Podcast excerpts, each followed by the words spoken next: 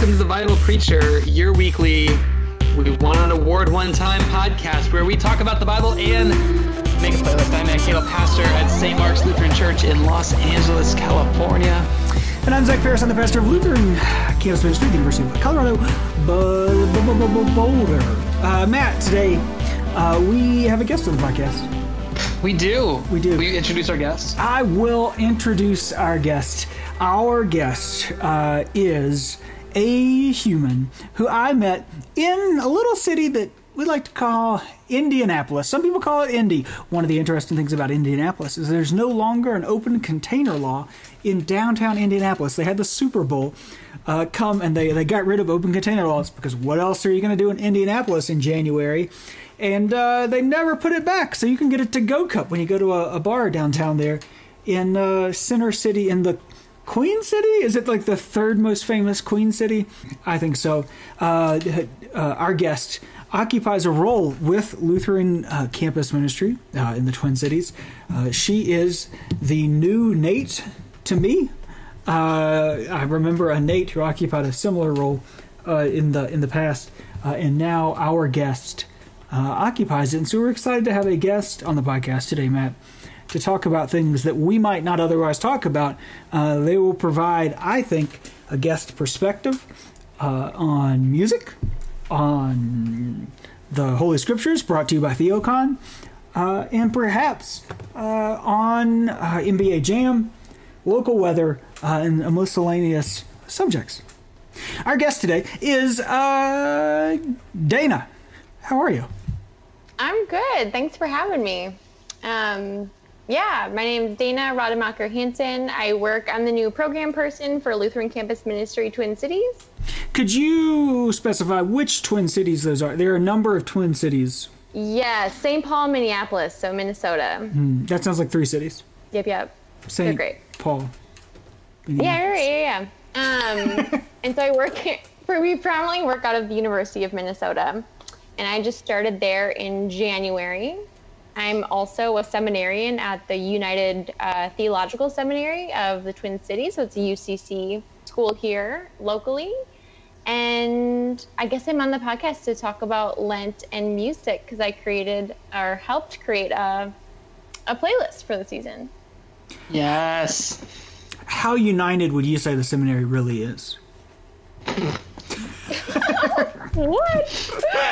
Oh, see, it's funny. I did just actually, I did my Lutheran year out at United Lutheran Seminary. And so now I'm at United Theological Seminary. And so the joke is that I just like my, whatever, my resume is going to be very confusing because it's just full of United. but um, the Missouri no, my, Synod my will never seminary- accept you because of your clear attraction to unionism. Yes. Yeah. United all over the place. No, it's a cool summary though. We just moved um, into St. Paul from the suburbs, so they're doing really good public church kind of stuff. Cool. I was just in the Twin Cities last weekend. Really? For what? So it uh, it was a Basketball game. Yes, primarily to see the Timberwolves play, uh, Oh, okay. and it was a training for the 2021 ELCA youth gathering that'll be there. oh, Yeah. awesome. Yeah. No, I'm excited. I've never been to a youth gathering, and so I'm really excited to have it here where I live. So It is a lot of teenagers in color. that's what I've heard. I've heard it's very exhausting, um, but very like very fun. There's nothing you can, you can compare it to. It's very, yeah, very large.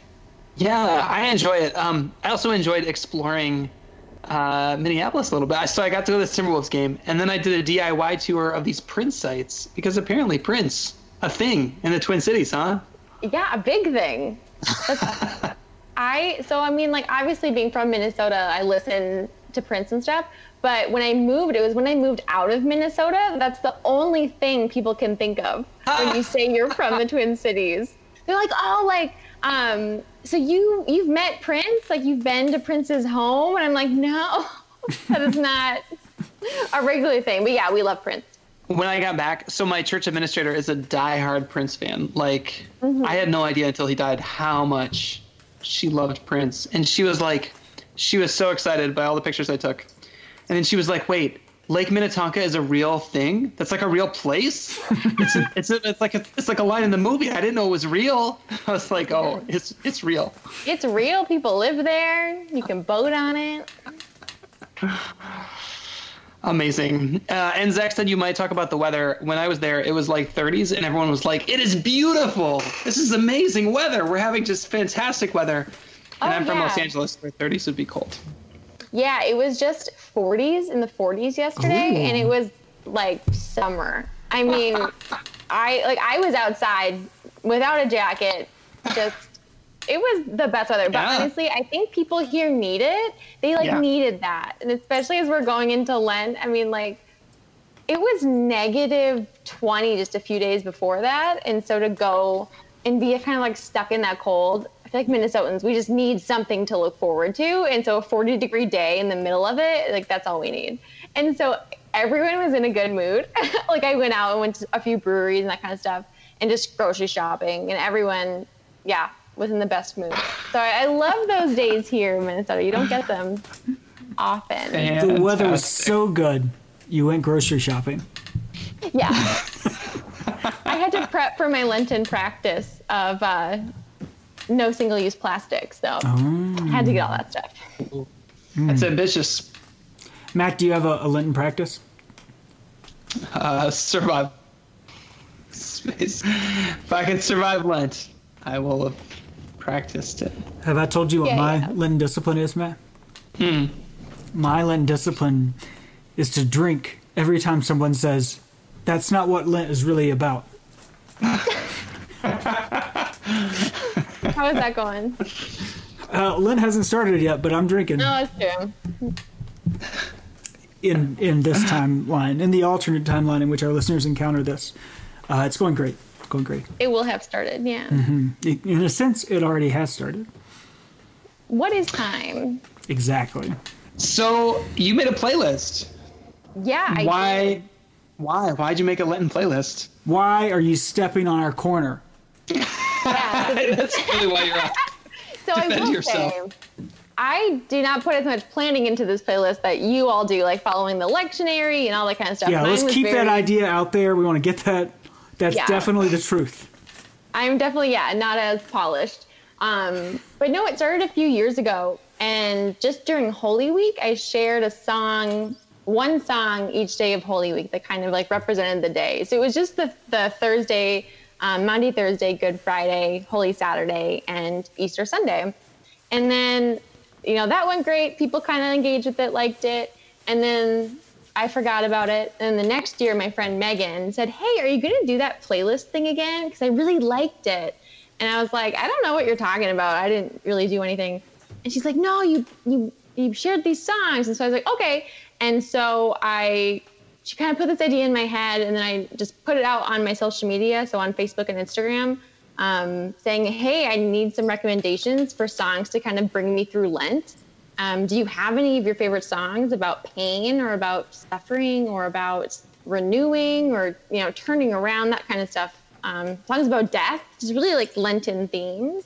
I thought just a couple people would respond, and I think I got like 50 or plus song recommendations to get added, and it was really beautiful because it was a lot of friends who I hadn't connected with in a long time, and it was a lot of friends that are not Christian and are not Lutheran, but they connected to these songs anyway. Like these themes that often like surpass this like christian um, season anyway. I mean like in, in music can touch on those themes in a really beautiful way that i don't think anything else can. These feelings of pain and death and all that. And so with all those recommendations i kind of compiled them into a playlist and then again this year i had friends saying hey are you going to do that again i still listen to that or listened to that all last year and so i just spent some time last night kind of prayerfully putting it all together again with new recommendations it's been a really like special special practice for me actually putting that playlist together Very cool. Yeah, I'm just. I literally started looking at it uh, 20 minutes ago, but already I'm like, I want to listen to like the diversity of voices uh, on this list. Just looks really looks really cool. I'm very excited to dive into it. Yeah, it's kind of like I mean I, I, listen to a lot of folk music, and so I mean that's very present on the on the playlist. But I think also like I don't know, I had friends recommend stuff I would never put on there, like Metallica or I don't know, can't even think of other ones, but you know, um, Khalid I wouldn't have put on there too. So I got these recommendations, and it kind of just worked out. And then when those songs come up, I think about those people. So it's kind of nice. Yeah, I mean, it starts with well-known folk singer Kendrick Lamar, which is just yeah. Man, what a way to kick off Lent. No, yeah, I just thought it tied in really perfectly. Um, sure. And but pretty much, I selected maybe a fifth of the songs, and the other ones are just from recommendations. So. Very cool. What I find really remarkable about this, Matt, is that the Dana made a playlist, and then people said you should keep doing it. Uh, you know, that's just not. That seems really remarkable. I can't imagine what that would be like. no one says that to you. Yeah, it's mostly like you made a playlist. Maybe you should stop now. You should shut it down. you should just calm down a little bit. Yeah. So. No, I mean it's kind of nice to hear because it kind of started from a I don't know, I don't want to say selfish place, but a personal place. Like mm-hmm. I just wanted music to listen to kind of like during the season and a friend kind of put that in my head and then it kind of grew to this thing that was much more much larger than just for myself, which I think is really fascinating. And then friends, you know, messaging me saying like this is what they look forward to in Lent or that they listen to it throughout the whole season. Like that's really special.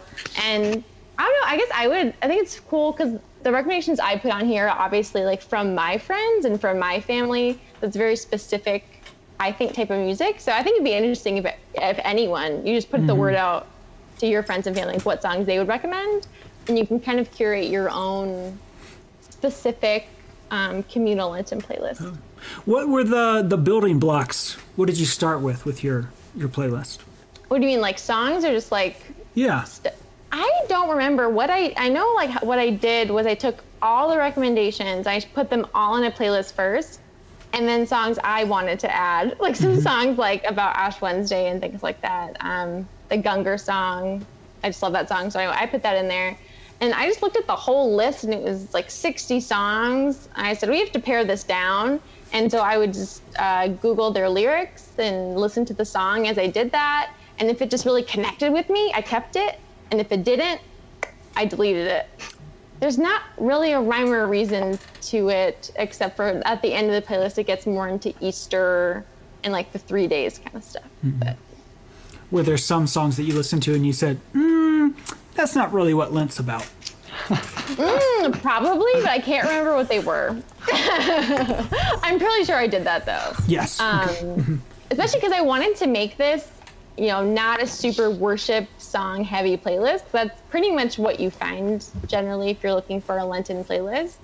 And so sometimes folks did recommend just like what you'd hear in worship. And so I wanted it to be a little bit different. And there are, I mean, there are a few pretty overtly Christian songs on there, but it's largely secular. And so I tried to pare that down as much as possible. Cool.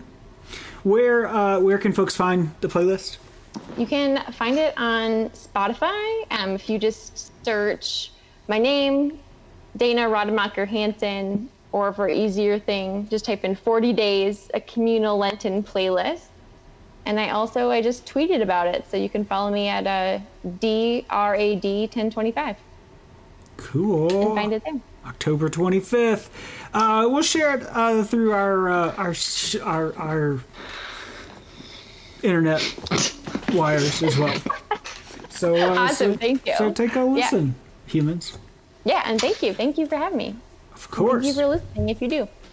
So, accompanied by this amazing playlist, uh, we are continuing further into the season of Lent. We are talking about the second Sunday of Lent today. We're talking about these texts, but uh, God's grace is free, but these texts are not. So we need a sponsor, Zach. Who's our sponsor this week? That's right. The Holy Scriptures are brought to you this week by TheoCon.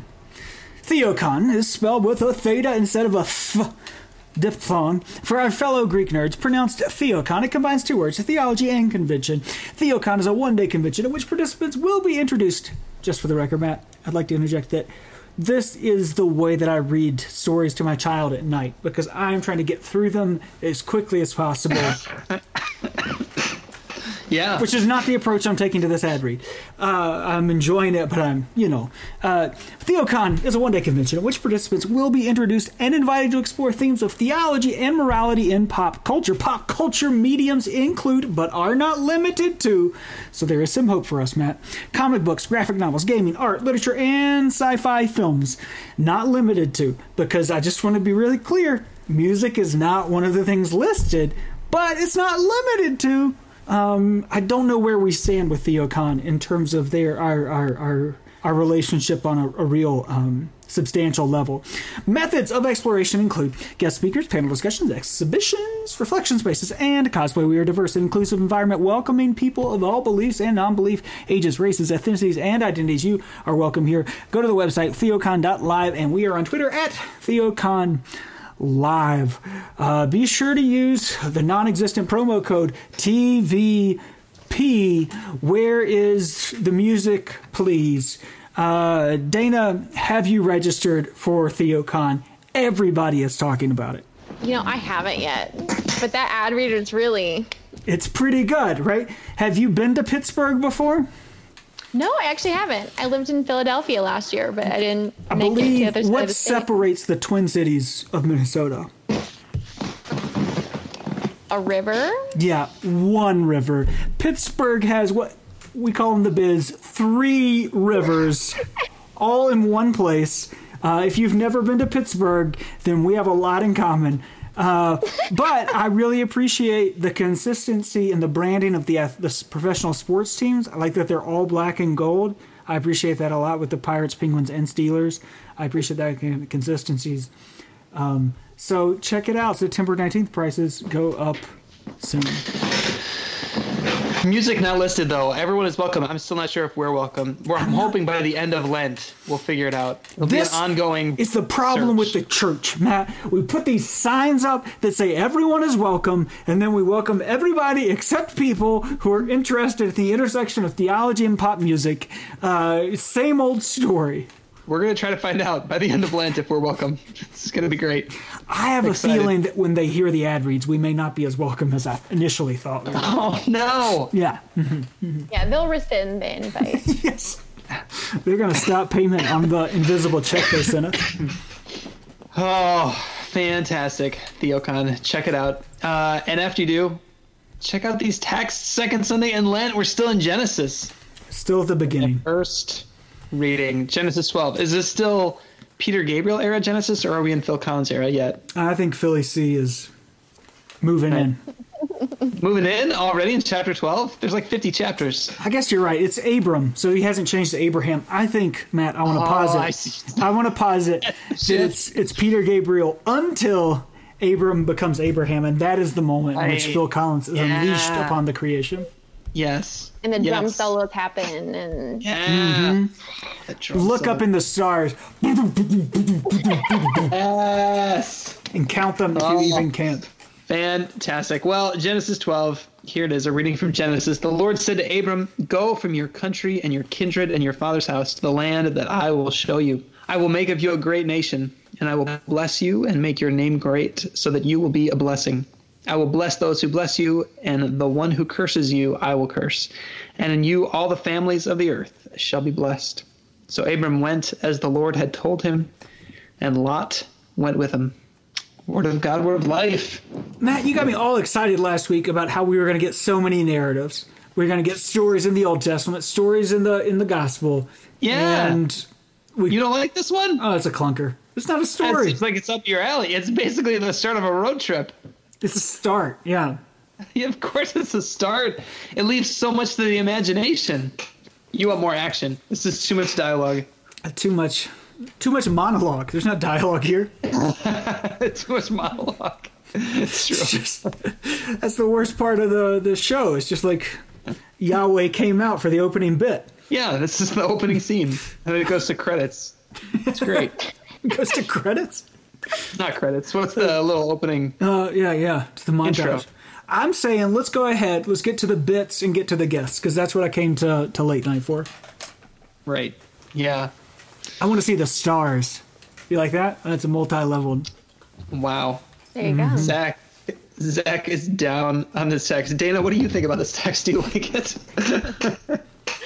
I don't know. I mean, yeah, I do kind of agree. It's a lot out of all of the stories in Genesis that are really so rich with family drama, family history. Um, it is kind of just God talking about what will go happen next and what's in store. Um, yeah, I don't know. You're the big believer in it, Matt. What do you got? yeah. I, I don't know what I got, but I, I love it. Just shows up. God talks to this guy. He just like he just goes What's from the your context? country. Do you have context on this, Matt? I don't know. what, what, what is this? A professional lectionary podcast? Like, gosh, I don't know. We're really leaning into the music this week. It's really, it's really our emphasis. Uh, no, this is the this is the pericope. No, like this is. Oh my goodness. Abram's still in Ur, hasn't made the trip yet. That right? That's Yeah. got to be it. Yeah, Um, yeah, he hasn't done anything yet. I like that. I mean, I guess it would. I would put it the first week, but if it's hard to put something chronologically ahead of Adam and Eve, because that's what it was last week. Was Adam and Eve, Garden of Eden, snakes and stuff, and they're kicked out of the garden. Interesting. Maybe that's just. I don't know. Lent, you know, is enough of a season. I think you can connect things and play with things. That last week there's some juxtaposition here. Uh, which you're in the middle of seminary, Dana. I'm sure you know it. If you don't know what word to use in a seminary paper, you use the word juxtaposition or dichotomous or ontological. It's one of the three money words that's always right. And you get an A. Yeah, immediately. Uh, there's juxtaposition here. The beginning of a journey happened last week, uh, which had much more of a downer vibe of Adam and Eve getting kicked out of the garden. We're here you're at the beginning of a new journey, beginning of the road trip, like Matt said. Uh, that certainly seems to be much, much more positive. Yeah, I mean, look. So here's the. I just did a quick search on context because that's how much research I do to prepare for this podcast. But you're willing just- to do it, finished- even if you have to do it during just- the podcast. So basically, what we get at the beginning of Genesis, we get the Adam and Eve bit, and then we get Noah's Ark.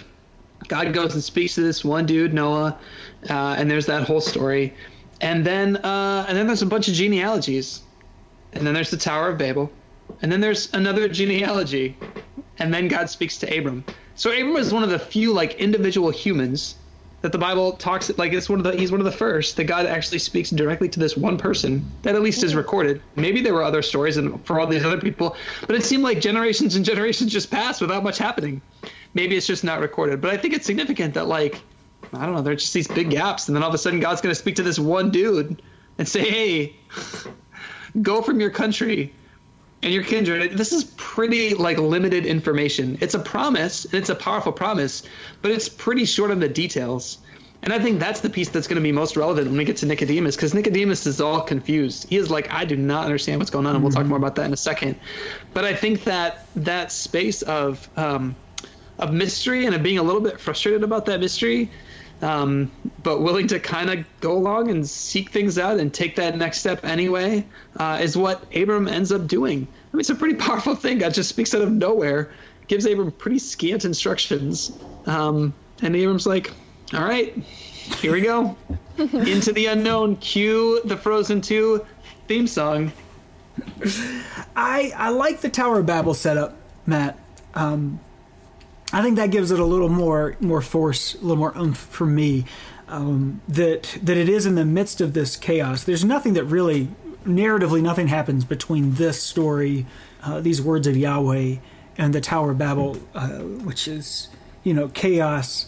If you remember from last week, I felt a little chaotic about that text. I was I'm still not sure what to make of the real Adam and Eve story. I'm not sure of which is up or down and you can get into we talked about maybe uh, telling the story from the perspective of Eve and not being sure like who's telling you the truth uh, and stuff, right? There's this this just disorganized chaos and not knowing of not knowing, being turned around. Who's What's that? who's telling you the truth? Right? Does the Bible have an unreliable narrator? Yeah. Yeah, the Bible does have an unreliable narrator, it turns out. Unreliable authors. Yeah, yeah. Yeah. and so in the midst of that, you get this massive. I mean, that's the thing about the Abrahamic promises is they are massive, but they they're the kind of promise that I would make if I were a Yahweh, um, because it would be a big picture promise, and it's going to be cosmic and very big, and people would say, "Well, Yahweh Zach, how is this going to happen to me?" And he'd be like, "It's definitely going to happen. Definitely going to happen." And they're like, well, what kind of like small steps? Is there any incremental change that'll happen between now and then? Probably. Uh, details aren't exactly my specialty, uh, but big picture promises. That's my spiritual gift. And then you'll take so long to get to it that they'll like ask you again, and then you'll keep taking a while, so they'll try to figure it out on their own, and you're like, no, no, no, that's not what I was thinking. Yeah, and to buy buy time, I'll kind of double down again and again. Like, no, no, no, even bigger. Yeah. bigger and then I'll pull something out of my ass at the end. It'll be fine. Uh, but that's like that's the part of the ridiculousness of the promise um, that is leading us toward Lent, towards Lent is that that that this I mean this sets up a pattern that's going to happen with Abraham over and over again. Is you have this very real chaos. Um, and God speaks really remarkable, unbelievable promise into those spaces. Cool. Well, one of us liked it. It's not that I did not like it. It's But I think what you're just talking Yeah. about with like this cosmic, I mean, like larger than life promise. I mean, like I don't know, we'll get to it too, but it's kind of what is at the end of the John reading too. Like God so loved the world, and that's a really big promise. Cosmos, Um, yeah. and it's very confusing to the characters in the text we'll get to. And I think it's I like to think of maybe like what was what was going on in actual in Abram's head as he's hearing this, right? Because that's a really like kind of ridiculous big thing we, to hear. You can't even conceptualize it. Um, I guess I always like try to do that with Bible characters and see if I were in their shoes how I would react to it, and I would be so confused. Yeah, world. We're gonna get to it. World, not a not a great translation because it's cosmos. Right? Um, yeah. God so loved the cosmos, well, let's. which is why Baby there, Yoda needs to be baptized. Oh my gosh, we're not having that discussion again. I haven't watched it, so it's fine. Oh wow. Uh, we're gonna skip uh, Romans because we never talk about the epistle. We'll go straight to the gospel according to Saint John, chapter three, one to seventeen. There was uh, a Pharisee named Nicodemus who was a leader of the Judeans. Again, this is only chapter 3. He came to Jesus by night uh, under the cover of darkness, and he said to him, Rabbi, we know that you are teachers come from God, for no one can do these signs that you do apart from the presence of God. And Jesus answered him, Ver- Verily, very truly, I tell you, no one, oh, here it is, no one can see the kingdom of God without being born from above, which doesn't make any damn sense. And Nicodemus, Nicodemus said to him, How can anyone be born after having grown old? Can one enter a second time into the mother's womb and be born? I did see a Spanish language art film as an undergraduate that explored this question uh, on a disturbing amount of detail. Uh, but I don't think it applies here. And Jesus answered, Very truly I tell you, no one can enter the kingdom of God without being born of water and spirit. What is born of the flesh is flesh, and what is born of the spirit is spirit. Do not be astonished that I said to you, You must be born from above. The wind blows where it chooses, and you hear the sound of it, but you do not know where it comes from or where it goes. And so it is with everyone who is born of the spirit. Nicodemus said to him, How can these things be? And Jesus answered him, Are you a teacher of Israel, and yet you do not understand these things? Very truly, I tell you, we speak of what we know, we testify to what we have seen, and yet you do not receive our testimony. If I told you about earthly things, and you do not believe, how can you believe if I tell you about heavenly things? And no one has ascended to heaven except the one who descended from heaven, the Son of Man, just as Moses lifted up the serpent in the wilderness, snakes on a wilderness, so must the Son of Man be lifted up, that whoever believes in him may have eternal life. For God, here you go, so loved the cosmos that he gave his only Son, so that everyone who believes in him may not perish, but may have eternal life. Indeed, God did not send the Son into the world to condemn it, but in order that the world might be saved through him. Cosmos, cosmos there. that the universe might be saved through him. Hmm. Why does it matter that it's cosmos? Uh, you know, the difference is that we are aware, most of us are aware, shout out to all our flat earth listeners, that there is something beyond this planet. That was not the case at the time. Uh, exactly, it was not exactly the case at the time, and so Cosmos uh, makes this promise much more grand than just for the Earth, uh, which we know to be a tiny speck in this infinite, nearly infinite um, plane of existence. Uh, but God here in John is interested in that whole daggone plane of existence. Yeah, I like it too because I think it makes it less human centric, which I feel like sometimes is how this text is used. But it's something that's it's greater than humans. It's greater than the earth that we inhabit. I mean, it's um, it's far grander, and I think it's interesting that the, that John plays into this. Um, it really like especially opens up our eyes for Lent, like what is repentance and what is I mean, what are we returning to? All that kind of stuff. Um, yeah, just really present in that translation. Yeah. Opens up our eyes for Lent and even talks about sight here. Yeah. Well, I love this text uh, because I think it's so dramatic that he comes to Jesus by night. I mean, we can think of, we can theorize all these different reasons why he did that, and it's worth doing some historical study of reasons why this leader of the Judeans might do that. But what a dramatic, just visually thing that he comes in the, that he comes at night to Jesus, and that John thinks that that's important enough uh, to situate this story at a particular time of day. Um, I just think that's cool. I wonder, Matt. I was a little frustrated last week that I I couldn't come up with the answer to the text. One of the questions we normally ask Dana is like, "What's the good news?" in the text, and we had temptation of Jesus in the in the wilderness, and we wrestle. I don't know that I wasn't super satisfied with where we got. Um, I think that is a really helpful question to steer preaching so that it's not, you know, telling people what to do and all that kind of stuff. But I wonder if during Lent, if we're going to believe in this mystagogical stuff, the idea that Lent is this preparation for leading us into at Easter an experience with the mystery. Um, I find this text just as as confusing as last week, uh, more so, right? Like I don't the questions back and forth. I don't have answers to.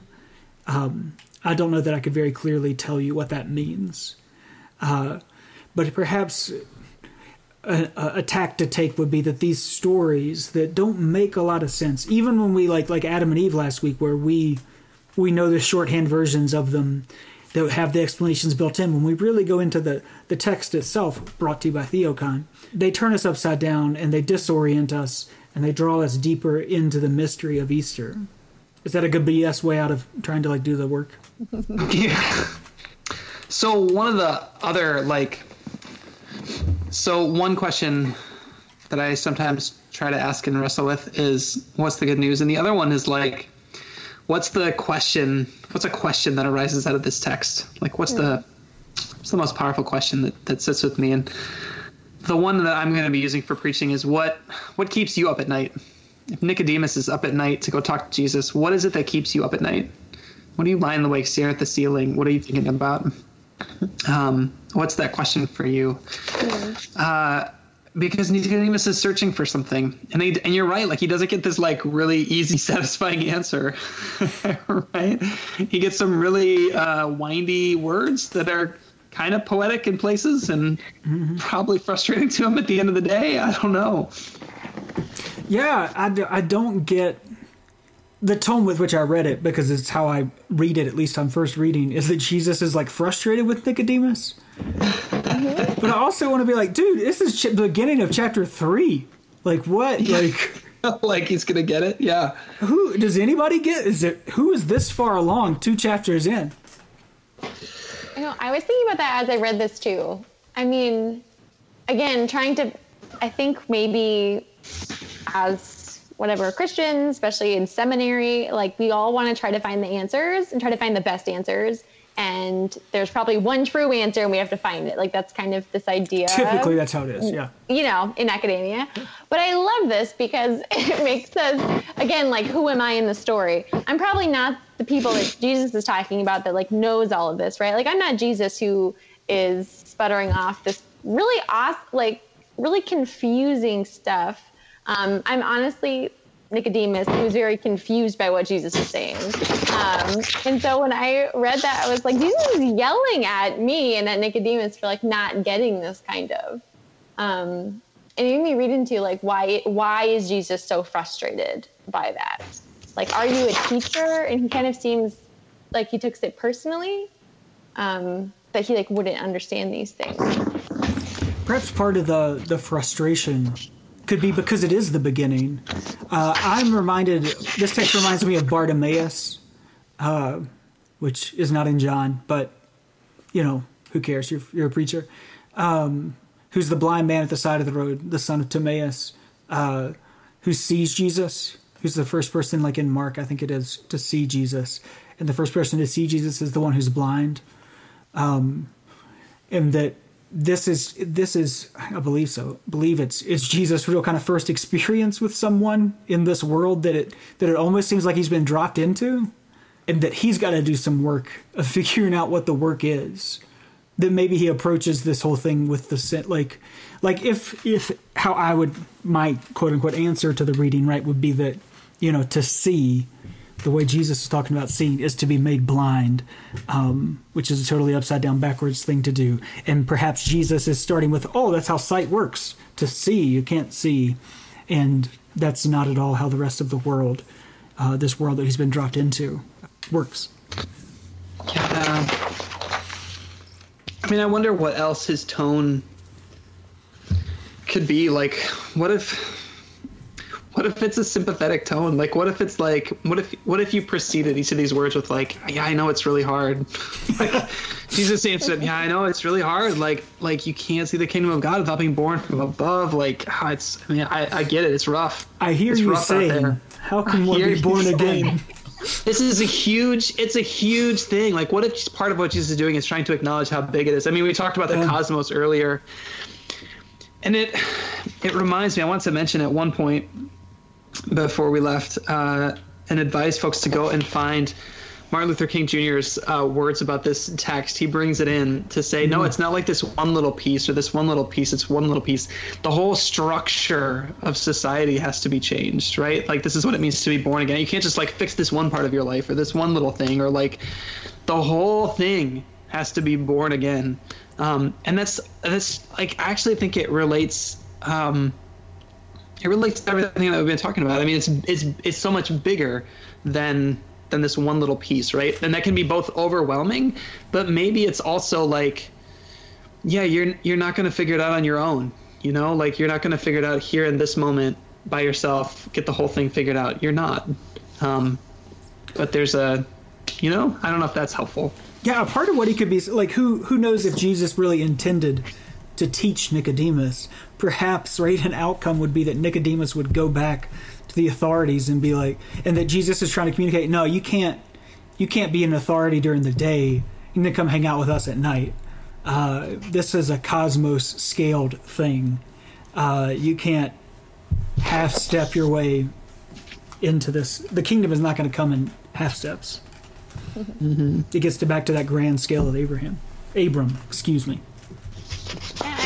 Yeah, I mean, I think that's really freeing, though, that we can't like question our way into faith or to being reborn, right? Like, you can't just, you know, with your mind think it through. Like, it's something that kind of faith in general is something you have to like live into and practice, and it's not just an immediate turnaround thing. And I think, at least for me, that resonates with me a lot. Um, yeah. Cool. Yeah, and it it ties back to verse eight. Um, I love this line. So, uh, one of the things that we do here, Dana, at the end of the podcast, uh, that might be familiar to you, is we take uh, we first we answer all possible questions, solve, tease out any mystery, ring it out, so there's Yeah. no mystery left in the text, uh, and then we make a playlist. so Matt, what are you listening to this week? What am I listening to? Well, my goodness. I'm going to tie it to what I was going to say about verse 8, which is that the wind uh, blows where it chooses and you hear the sound of it, but you do not know where it comes from or where it goes. So it is with everyone who is born of the Spirit. And that's. That is the life of faith. It's not this clear uh, plan, everything's set in stone. You kind of have to be able to go with a little bit, maybe only get this one little piece of the picture and keep moving forward that line inspired a song by one of my favorite bands that I never put on the playlist. Uh, U2's Mysterious Ways. Oh. U2's uh, Mysterious Ways from 1991, 1991's Achtung Baby, uh, actually inspired by this verse right here. Mm. She moves in mysterious ways, song about the Holy Spirit. Um, and then uh, thinking about Nicodemus, it's just an all U2 playlist this week. I drove through Joshua Tree National Park a couple weeks ago to prepare for Lent. Drove out into the wilderness to see the Joshua trees, and I listened to the album the entire time. My wife deeply appreciated it. No, she is fine. Uh, and so I listened to. Uh, I still haven't found what I'm looking for, which I think is a theme song for Nicodemus as well. You're welcome. It's only the 500th time I put that song on the list of this podcast. and then finally, uh, if we're trying to find something uh, like in that song, uh, maybe sometimes the good news is that ultimately we will be found, and so I'll put "You Will Be Found" from uh, that musical, and the song is performed by Ben Platt. Cool, Matt. Uh, John Legend really getting into Lent this year. I don't know if you know this. Uh, just released a new single, perfect for Lent because John Legend, big fan of the podcast. Uh, you probably missed the episode where he came on because we haven't recorded it yet. Uh, but he's got a new single called Conversations in the Dark, Matt.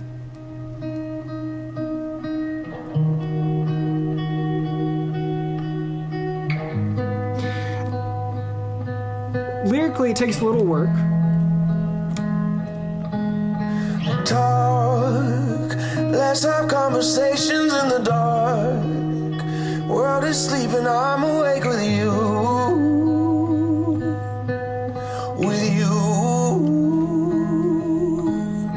Watch movies that we both already seen.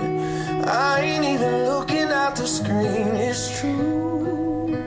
The chorus is about uh, I love you as you are, which at first first first listen, doesn't it sound exactly like a Lent song might? Because we're talking about repentance and change and all that kind of stuff.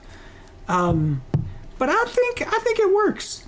I think it works. It's a pretty song, maybe not the most poppy song. Uh, but Matt, before before in the pre-roll here, before Dana came on the podcast, we were both looking at, at, the, at your playlist together, uh, and we got uh, we were a little excited about all the bands on there that we really enjoyed. Uh, one of the ones I enjoyed uh, is the most uh, emo-y band you could do. So you need a good emo-y song, you know, during Lent. Um, so you gotta put Death Cab's uh, "I Will Follow You" into the dark, uh, right?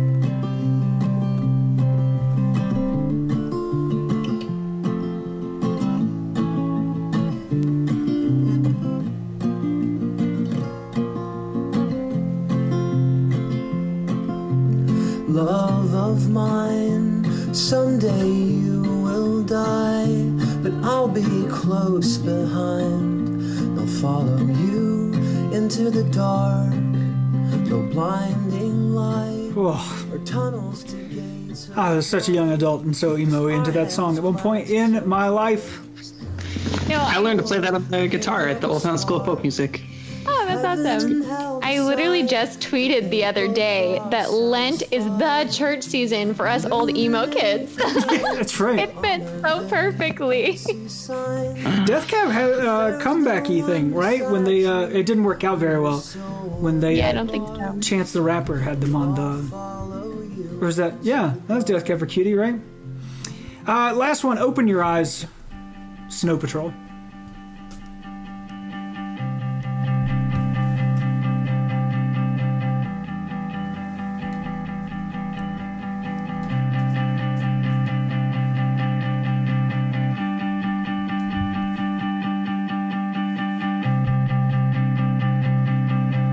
Feels like it's going to be a Coldplay song. Which isn't exactly a compliment. It's not that bad. Sorry. I like This Coldplay. feels strange and untrue, and I won't waste a minute without you.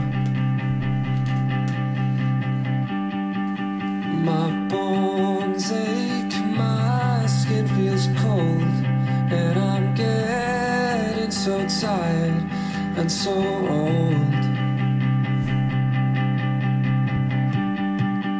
The anger swells in my guts, and I won't feel these slices and cuts.